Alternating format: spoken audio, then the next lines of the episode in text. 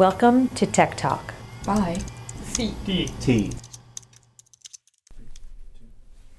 Welcome to CDT's Tech Talk, where we dish on tech and internet policy while also explaining what these policies mean to our daily lives. I'm Brian Wesolowski, and it's time to talk tech. After a nice sabbatical, I am back. Thank you to our producer, Tim, for hosting while I was definitely not working. He was amazing. Today, we have two of my favorite CDTers as guests, Emma and Mana. We'll be talking with Mana about civil liberties concerns that come with a proposed smart wall on the southern border of the U.S. After that, Emma will share the latest on legal challenges to FOSTA, the bill aimed at addressing online trafficking, but that is having serious unintended impacts on speech.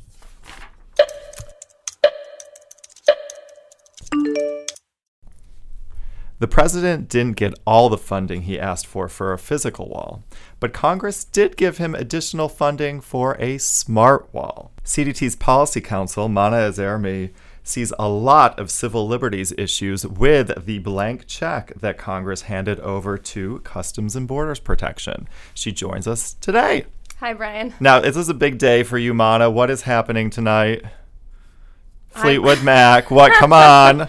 Okay, yes, I'm going to a Fleetwood Mac concert at Capital One Arena. Everyone should attend. And and you're a big fan. I am a big fan. Dating back to when you were just a wee youth. Yes, since Okay. 1997, the dance concert DVD. Check it out, kids. And best Fleetwood Mac song ever. Oh, I gotta say that performance, Silver Spring, in the dance, so good. Mm. So good. I agree with that. Okay. So let's actually talk about what uh, what you've been invited on to chat about. What is a smart wall and what are the technologies that go into making up this kind of virtual smart wall?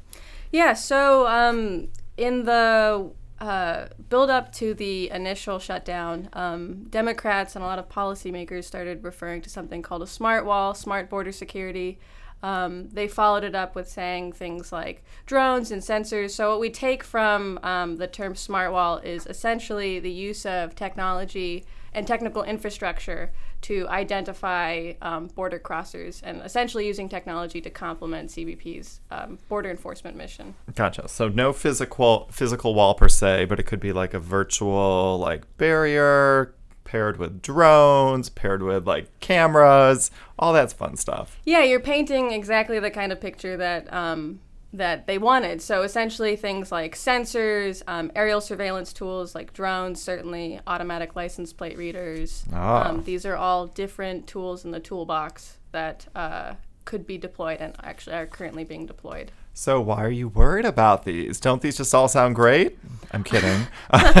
So, um, when we talk about technology deployment at the border, we're talking about a broad spectrum of different um, technical capabilities. And what we tried to highlight in the build up to um, the negotiation for the spending bill, and what we're thinking about now is how do we address or mitigate the harms from the particularly invasive technologies that we're concerned about? Um, so, these are uh, aerial surveillance tools, um, drones certainly qualify. These are things like automatic license plate readers. Um, these are the deployment of facial recognition technology.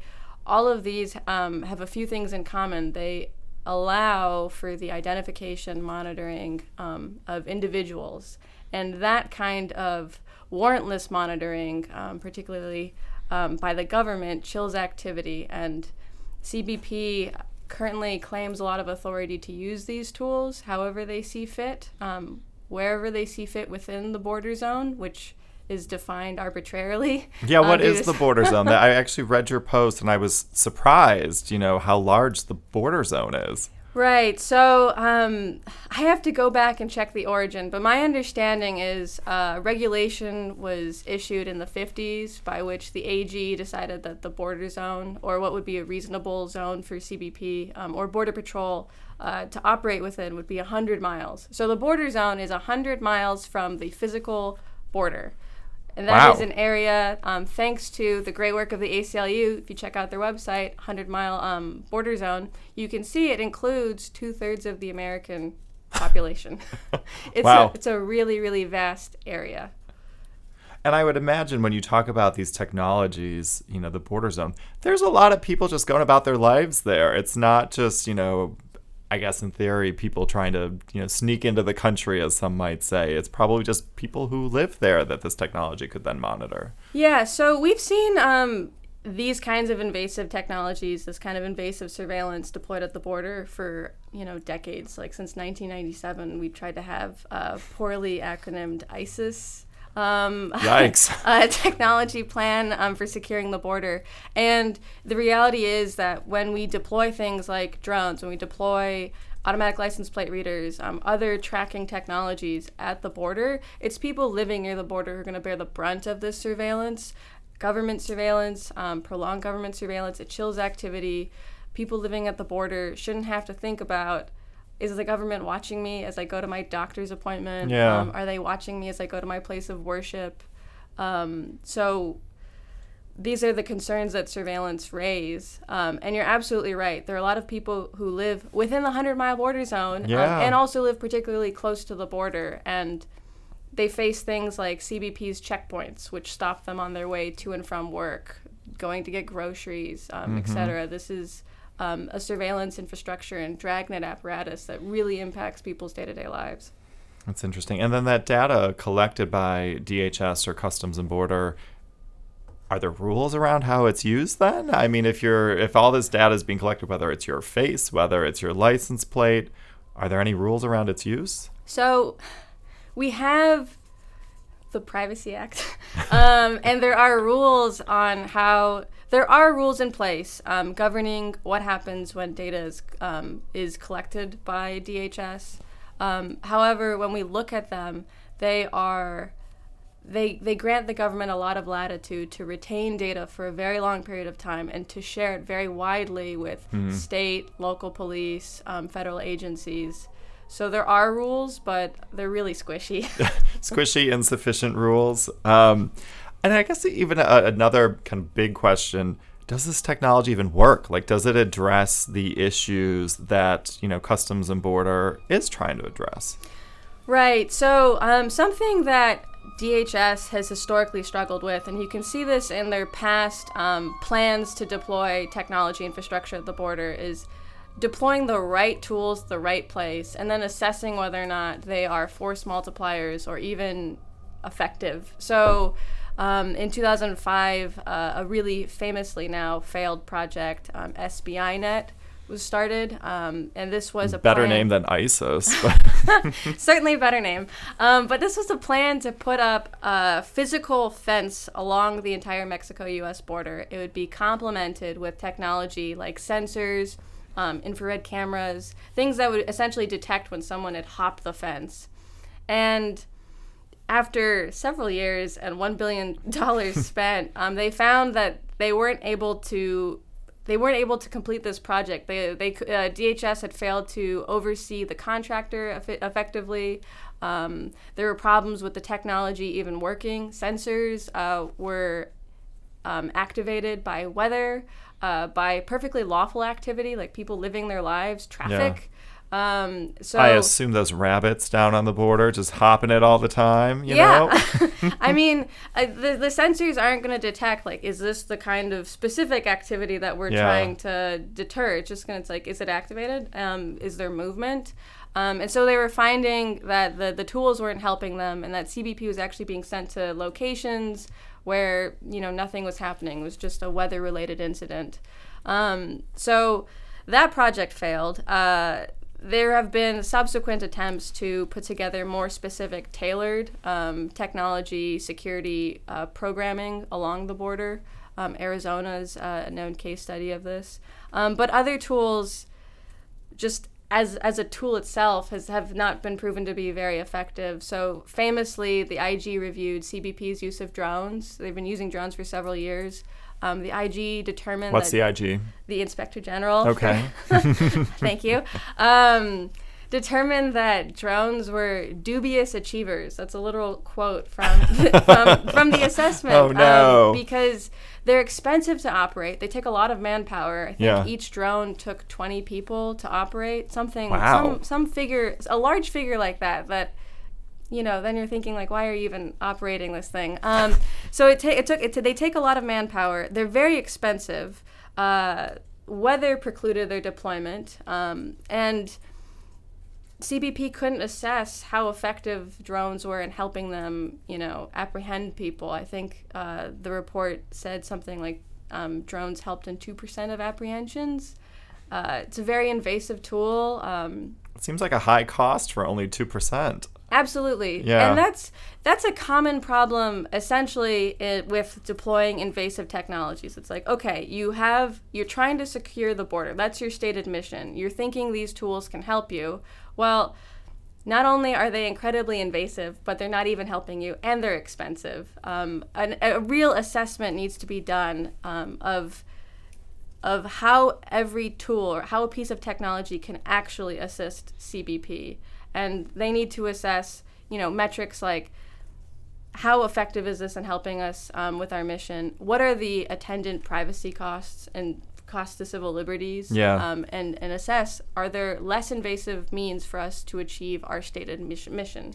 Which certainly seems like there are. Yeah so let's just go a little bit deeper on that. So that the funding is there you know obviously mm-hmm. they're going to buy all this technology, you know, who knows what exactly it's going to be, uh, although you have some good ideas there of what it might be. What are the civil liberties questions you kind of started on mm-hmm. them that should be asked? What are the things, um, whether privacy concerns or other concerns, that um, should be addressed before any of this technology is deployed? Right. So we need um, we need some specific guardrails to be put in place. First of all, the border zone is is too vast. Um, Two thirds of the population. Wow. Yeah, it's uh, border missions and border security um, is already very prone to mission creep, and just the amount of space within which uh, CBP is allowed to operate just allows these missions to creep out even further. So we need to scale back um, the border zone. Um, and I think it's possible that there's appetite in Congress for that. So there's a geographic use limitation. Mm. Um, there needs to be a limitation on CBP's sharing and retasking of these tools. So, um, with respect to drones, CBP is known to have shared drones with um, state and local law enforcement agencies to retask it in support of missions unrelated to Border Patrol. Um, if Congress is authorizing CBP to use a tool for its specific mission, shouldn't be resharing it, uh, resharing tools um, with with local and state officials without serious limitations on what they can do with the technology. Um, we need uh, restrictions on better restrictions on data retention and sharing. Um, currently, the rules are far too lax, and uh, I, those those are definitely ripe for some reform. Um, and so, so what these guardrails would do is they would protect against uh, warrantless, persistent surveillance, which is what some of these tools that we've been talking about facilitate. Yeah. That's the concern. Yeah, that would be really crappy to live in a world like that, huh? Yeah, I mean, who wants to just live your like live your life and then there are drones up above you, your car, your location in your car is being tracked every time you pass an automatic yeah. license plate reader. You have to engage with CBP frequently. Um, that's not a world I think anyone wants to live in. Yeah, and we can't even tell people to move away from the border if it covers two thirds of this country so or the population. I know, technicality. Well, Mana, that was very, very insightful. Thank you so much for joining. Mana has a great blog post up on CDT's website if you want to read more about this. Thanks for joining, Mana, and enjoy Fleetwood Mac and the legendary Miss Stevie Nicks. thank you, thank you. Lovely to be on. I'm definitely going to enjoy Fleetwood Mac tonight.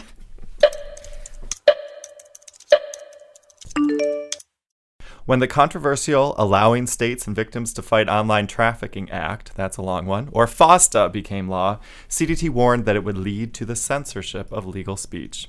Despite its important goal of trying to curb online trafficking, the law, like many before it, took a sledgehammer to a core internet tenet that has allowed online speech to flourish, without demonstrating that it would in fact address the actual problem. This law, of course, is being challenged in the courts, and our free expression director, Emma Llansó, is here to share the latest. Welcome, Emma.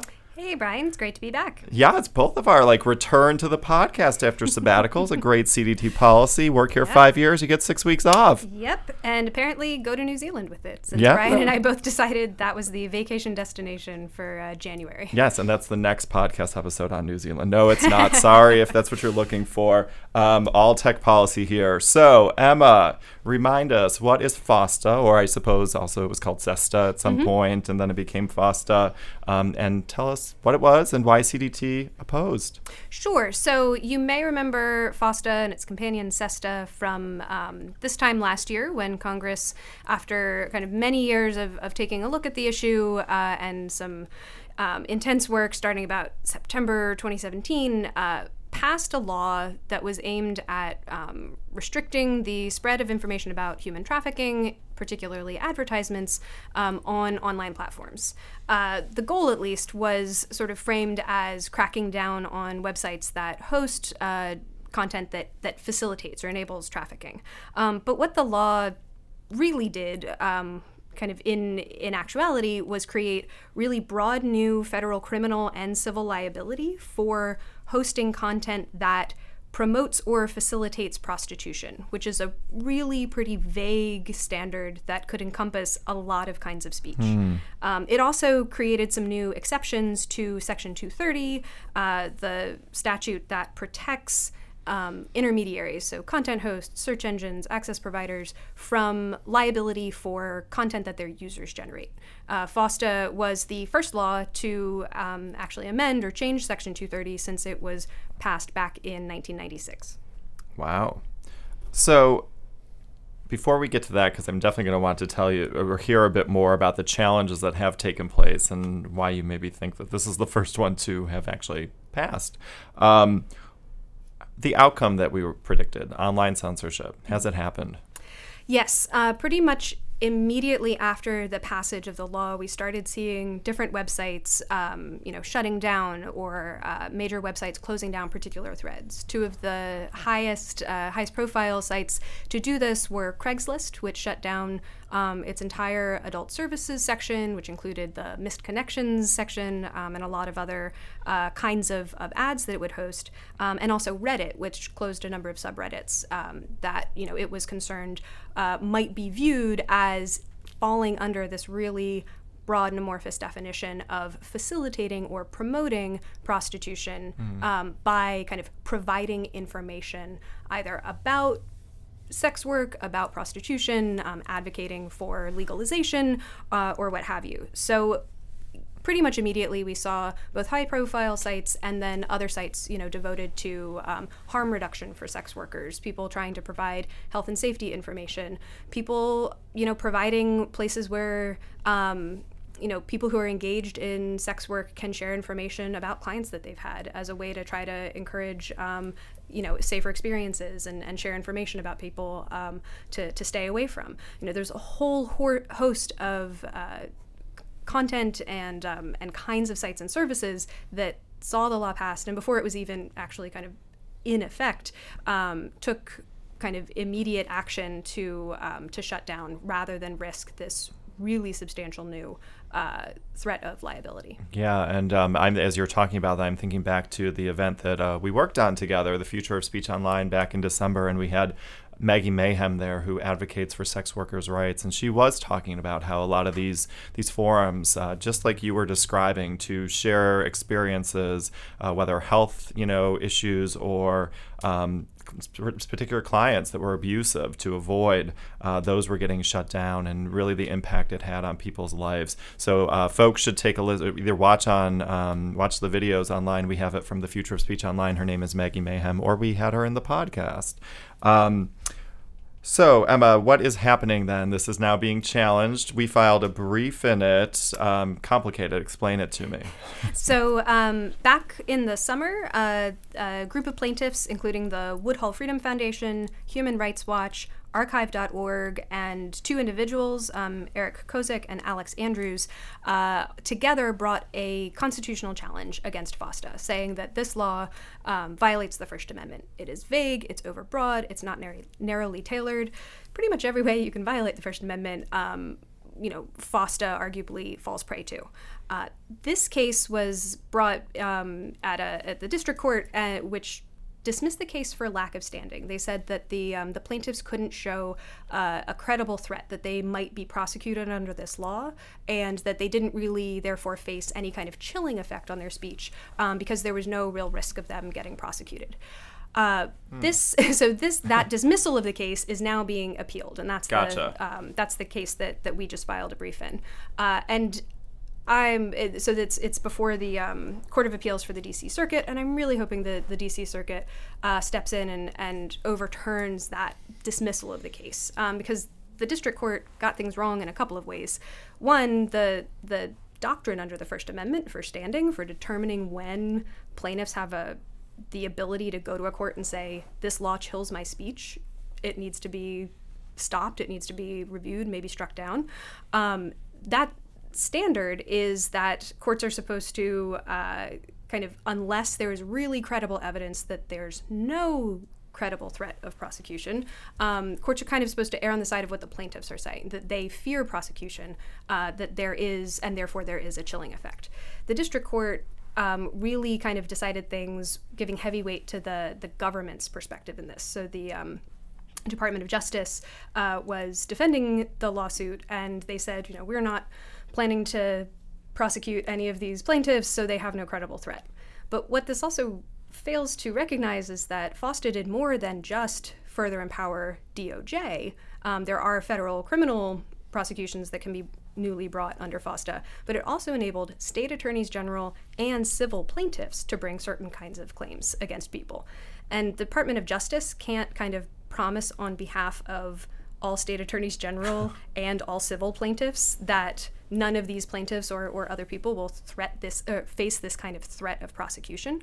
Um, so for the district court to have kind of bought in so much to the the government's pr- presentation of the case and um, to have sort of literally dismissed the the claims that the plaintiffs were bringing um, that they genuinely already had faced a chilling effect on their speech um, we think was wrong and hope that the court of appeals overturns that Okay.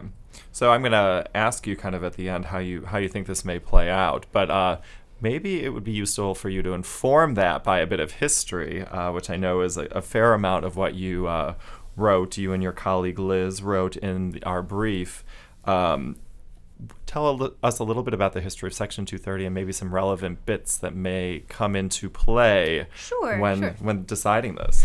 Yeah. So um, our brief was one of four um, amicus briefs that were filed on behalf of the plaintiffs. Um, there was also a great brief from um, Engine Advocacy, Reddit, and the Copia Institute about sort of the effect this law will have on website operators from you know from their perspectives running websites.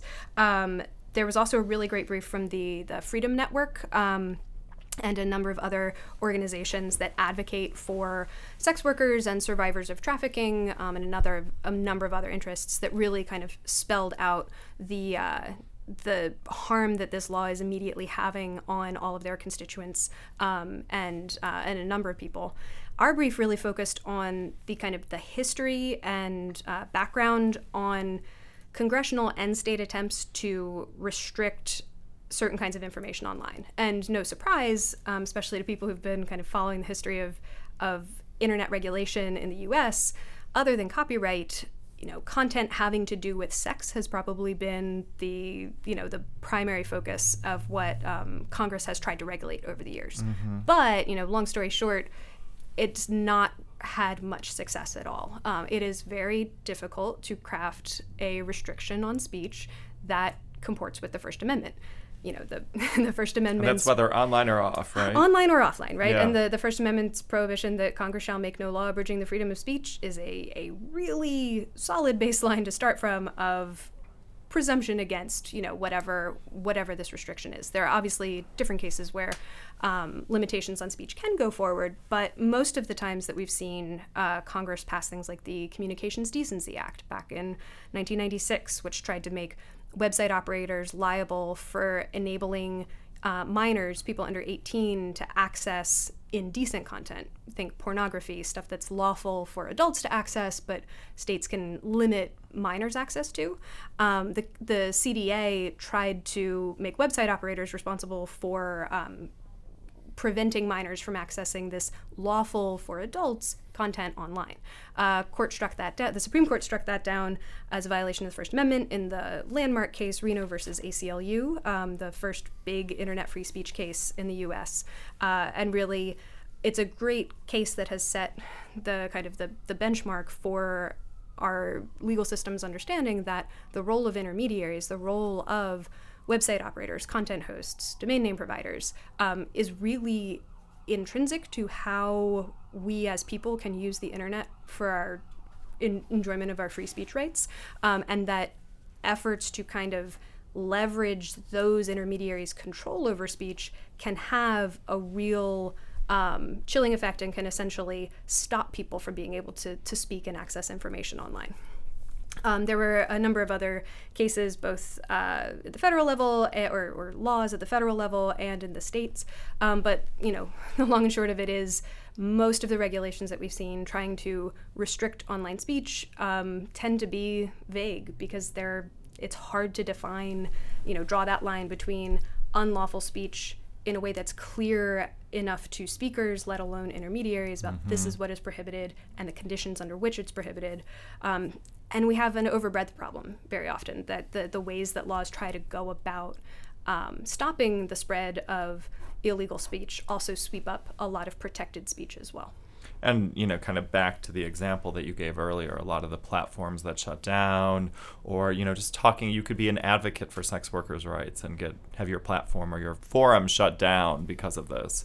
Um, but it, it, you do raise kind of the interesting question you know what i our president has said before you know liability does not mean some responsibility. A lot of people would probably agree with that. Um, how do platforms make decisions about what content if it's if not this channel mm-hmm. then you know how do they make some of these decisions about either content that they don't want up there or don't feel you know as part of the community that they have or... yeah no that's a great question it's one that's being really actively debated in public and you know in popular press um, more so now than I think any time before in the history of the internet. It's it's amazing to me how quickly content moderation has moved from a niche, extremely wonky issue to something that everybody talks about in the context of you know every policy debate.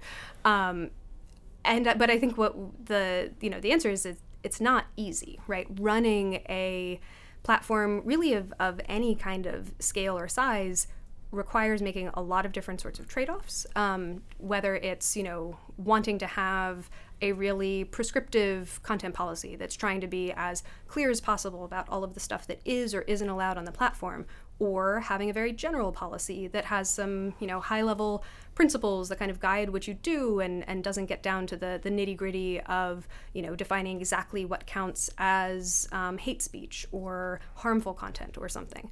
Um, you know different platforms take different approaches with whether they use kind of paid moderators or volunteer moderators, um, mm-hmm. um, both of which raise really interesting questions about what is the job that moderator's doing? What are they exposed to? You know, is that can they do this job in a way that maintains their their health and safety?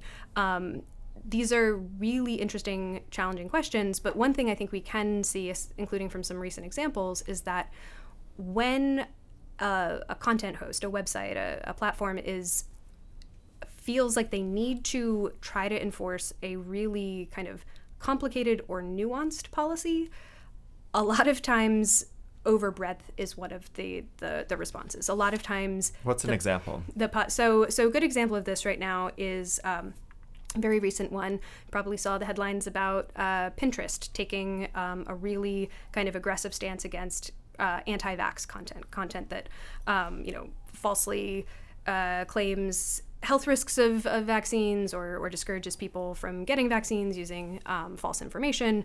Uh, you know, Pinterest has decided that at least for now, their their approach to dealing with the fact that there was a lot of anti-vax content on their site is to not allow people to search for content at all related to vaccines, whether mm. it's factually accurate information or anti-vax content.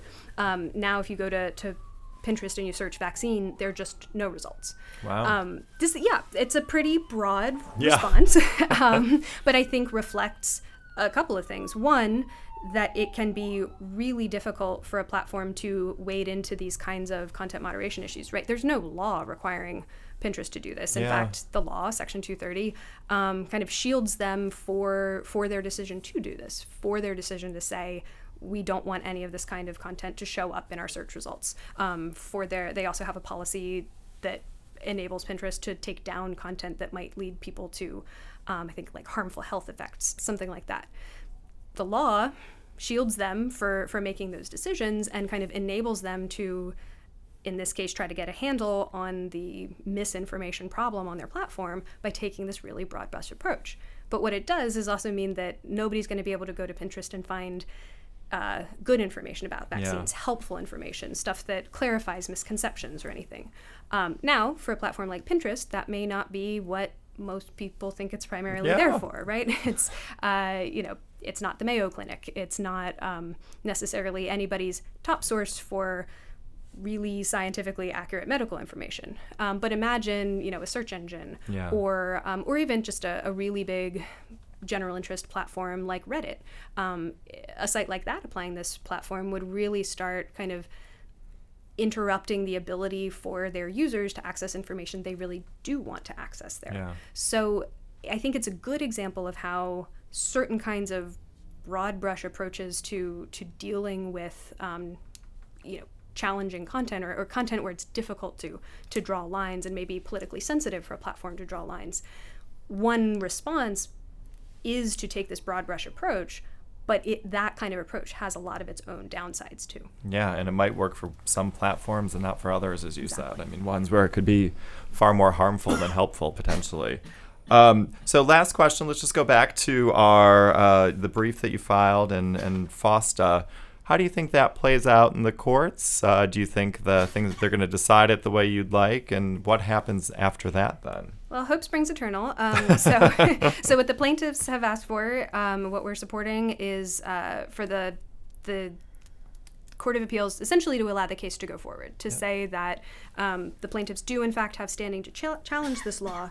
Um, plaintiffs are also asking for an uh, an injunction on the law, so to kind of to to pause it to make sure that neither federal nor state prosecutors or civil plaintiffs can bring cases under this law um, until there's a chance for a full kind of hearing on the merits where all of the constitutional claims are thoroughly vetted. Um, you know, and that kind of process can take a while. So having a, a preliminary injunction against the law um, keeps it from having uh, this potential chilling effect while that case is still going forward. So hopefully that's what we hear from um, from the Court of Appeals. I wouldn't be surprised to see this one go all the way to the Supreme Court. All right, so that's a big stay tuned, huh? Yeah. we'll keep you in, in business. Huh? well, Emma, thank you. Always a pleasure. I always learn something when we chat. Um, and it's great to have this be the first one I recorded post sabbatical. Yeah, thanks so much for chatting with me.